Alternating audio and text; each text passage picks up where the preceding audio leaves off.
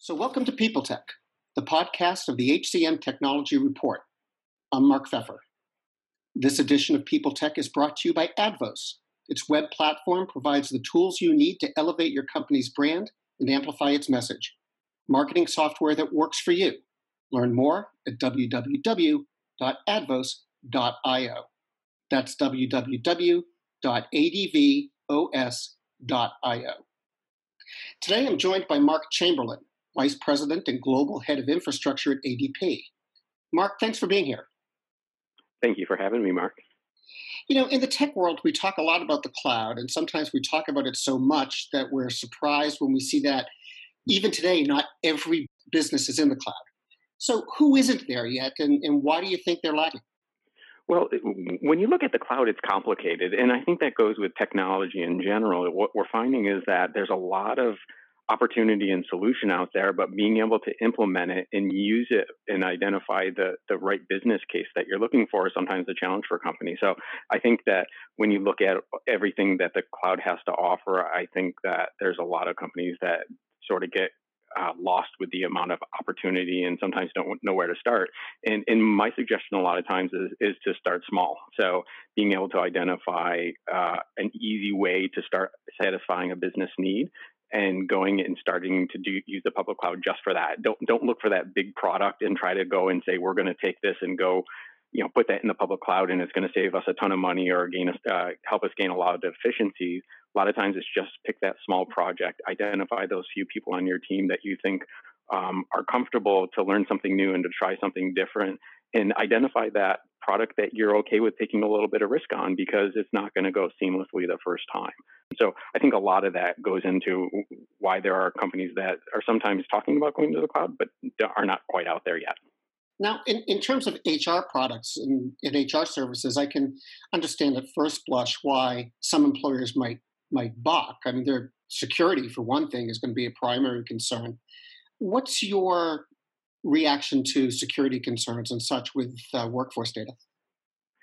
So you're right. When you start thinking about people information and the things that we are responsible for, that data is is is very important. And being able to make sure you do the right thing with it and you protect it the right way is first and foremost.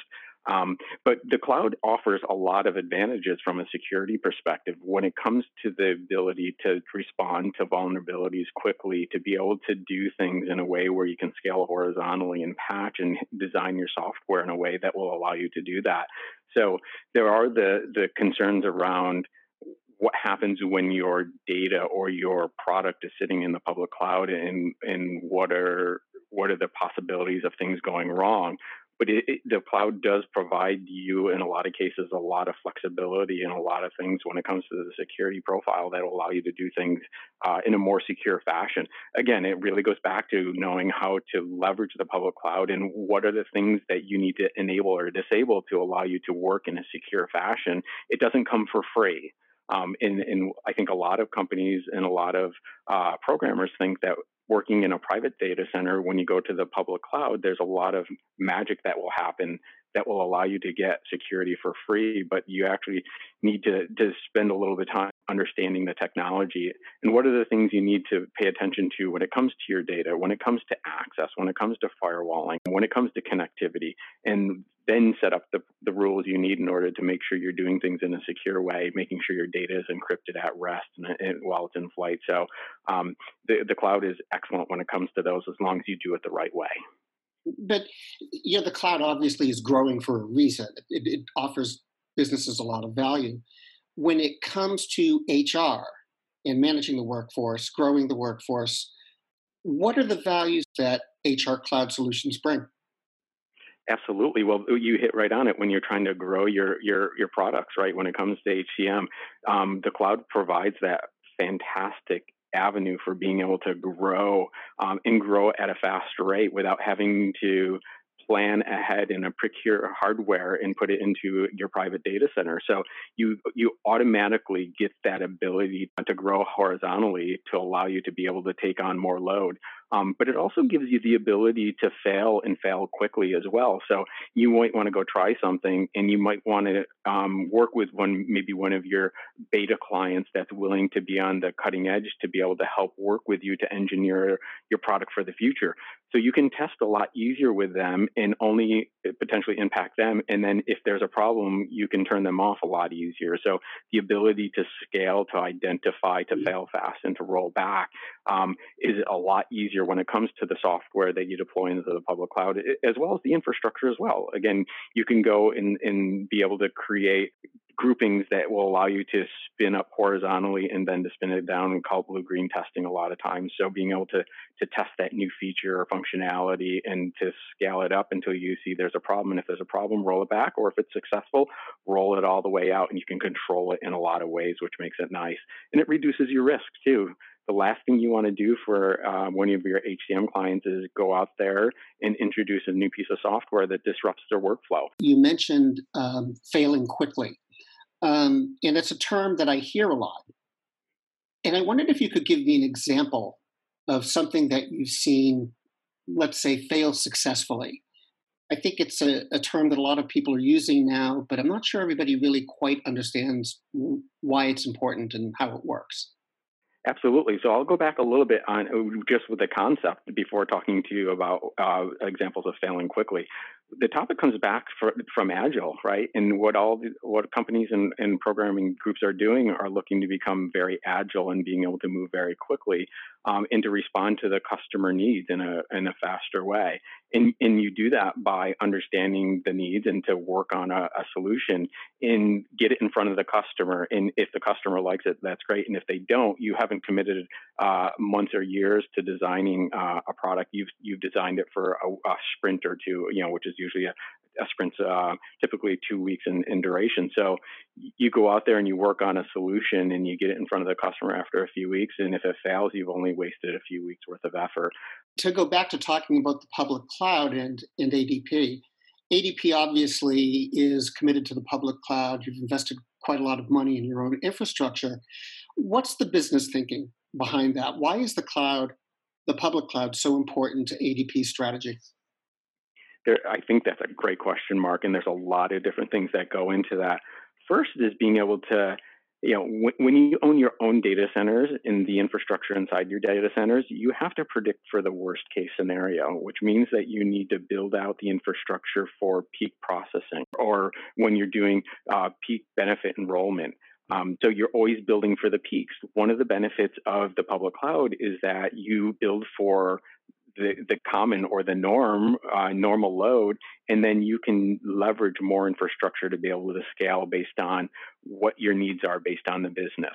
Um, so that's a one big benefit to it. One another one is for we use it for development a lot of times is being able to go out and use it as a development environment for developers to be able to spin up very quickly infrastructure or uh, a SaaS part of the um, public cloud to be able to test out an idea that uh, the business team has brought forward and stated they want to try out because they think there's going to be value to our customers. So the public cloud provides a great way to be able to go and test an idea in the traditional way, we'd have to go out and understand what the the the need of the business was and what the uh, a developer was trying to do, and then you'd have to go work with a vendor to actually procure the hardware, bring the hardware in, get it built into your data center, make sure it's you know configured with the software necessary, and that's sometimes a very long process. And by that point, the market could have moved. The, the, business interest has moved on, and you lost an opportunity. Mm-hmm. So being able to test very quickly is also nice.